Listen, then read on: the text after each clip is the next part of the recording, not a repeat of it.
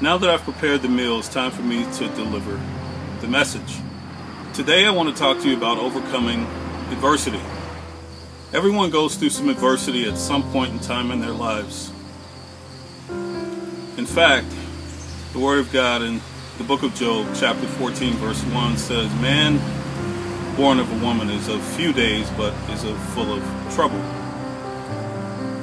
Job chapter 14, verse 1 says, Man born of a woman is of few days, but full of trouble. And it's often been said that into each life some rain must fall. Everyone goes through adversity at some point. It doesn't matter what that adversity is, and it doesn't matter how much money that you have, because it's often said that with more money comes more problems. So you cannot measure the amount of adversity that you will have by the amount of affluence that you hold. You can have millions and be miserable. But if you learn to use some simple tools that can help keep you motivated, show you the right method, and make sure you have meaning behind it, you can be happy with nothing. You cannot measure adversity by the amount of influence you have, or by any inheritance that you've been given, or even by any intelligence that you've amassed. Adversity comes in many forms, and it's often equated with some form of pain. For example, facing the reality that as an African American and especially as a male living in America, that I'm part of a culture and a people who have been enslaved and oppressed and hung and are still oppressed, it's very painful. And it takes overcoming adversity in order to be able to deal with such a situation. It takes overcoming adversity to be able to deal with people who don't like you simply because of the color of your skin. I've lived with adversity since I was a youth. When I was age nine, my mom passed away suddenly. There was no warning. I simply came home from the basketball court one day and there was an ambulance leaving my house with my mom in it. And everyone was standing around our home and Nobody said anything to me. I was nine years old. And the only thing that happened was my aunt came and sat down next to me and asked me if anyone had told me my mother was not coming back. My mom died of lung cancer in 1972. I was nine years old. This wasn't the first death in our family. I had been to my grandpa's funeral before that, but I had no idea on how to deal with death or what death meant or even the finality of it. After my mom passed in 1972, our family dealt with a death in the family for the next eight years.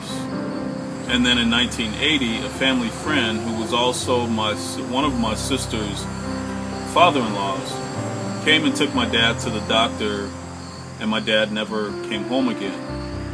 He was admitted to the hospital and died days later of lung failure. So I've had to overcome adversity since I was a youth. My dad had been on oxygen for two years prior to him going to the doctor that day, but never once did I ever think he wasn't okay. At the time that he died, I was 17 years old. And the south side of Chicago, where I grew up, was totally infested with gangs and guns and drugs. I grew up in the Englewood community, where most of the killing in Chicago still goes on today. Up until he passed, my dad was my protection from all those different types of negative influences. And when he was no longer there to look after me, I quickly became a target for the gang leaders who lived on my block just houses from me. But I eventually got out, and some of my relatives still live there today. But fast forward 35 years to today, and the adversity is not much different. Still, many of the same people running the streets back there, And the only difference is the drugs are stronger, the guns are bigger, and the gangs have grown, but the mentality is still the same. And what I had to learn is that you either learn to overcome the adversity or you suffer through endless hope. One of the things that I learned back then is that the devil had already had me targeted long before I ever knew it. In fact, the adversity that I faced back then is nothing compared to what I face today. And that's only because of the fact that I now know and I'm keenly aware of who my real enemy is and the adversity and the challenges and the darts and the snares and the traps that he places before me as a man of God. I have been on the devil's radar since the very beginning of my life, and I am certain of it as I sit here and as my name is Pastor Keith, I'm certain. The only difference from back then is that today I now know that I've been set aside for God's glory. The purpose by which I now sit before you today at age 51, I did not know back then. Although I knew I was different than most people in my community, I didn't know to what extent. But when God called me into the ministry, it became crystal clear. I didn't know back then that I'm destined to reach the masses through my testimony. I didn't know back then that I've been chosen by God to be a living witness. I did not know back then that I have been handpicked to be a willing servant and a willing sacrifice. I did not know back then that I was pulled out of that neighborhood when so many others did not make it for a purpose. When I come back, I'll show you how I overcame the adversity from my youth, how I still overcome adversity even today, and how you can do the same. I'll be right back.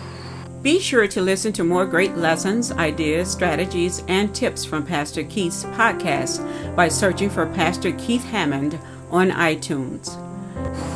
Brothers and sisters, welcome back to the message after the meal. I'm Pastor Keith, and you're watching another episode of A Pastor's Palate.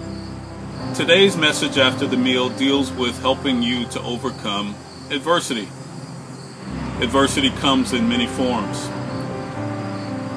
It's often equated with problems and it also comes with some form of pain.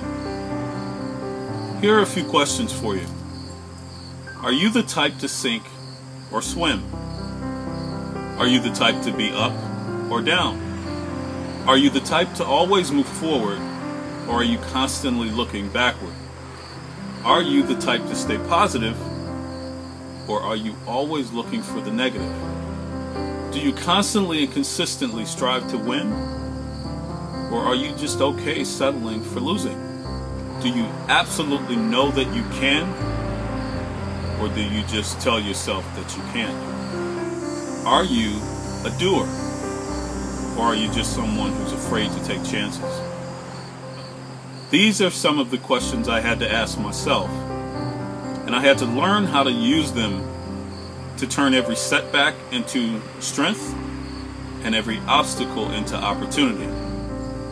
Because that was the only way I was going to overcome the adversity and many of the challenges that I faced throughout my life. In one of my books titled Success After Setback, which you can find at major retailers and also at successaftersetback.com, I teach that the way to overcome adversity is with the right attitude and with positive actions. In the book, I show you how to face every setback, to step up to every single challenge, to go through every single process in order to have success. In order to overcome adversity, you have to turn it into action. You have to grab hold of the myriad of things that's taking place in your work life and your home life and all the other aspects of your life and tear down any and every stronghold that may be holding you back so that God can step in and use all those things to work together for your good. Success after setback can help you learn how to balance every aspect of your life by putting God first and foremost. It can help you remove roadblocks so that you can move forward. It can show you how to change your vocabulary and your attitude so that you can overcome every single adversity and have success in your life today. If you want to turn adversity into action, if you're ready for victory rather than constantly walking in defeat, get my book, Success After Setback, right now. Thanks for watching A Pastor's Palate, where you will always get a meal and a message. I'm Pastor Keith. May God bless you, and may He keep you today and always. In Jesus' name, amen.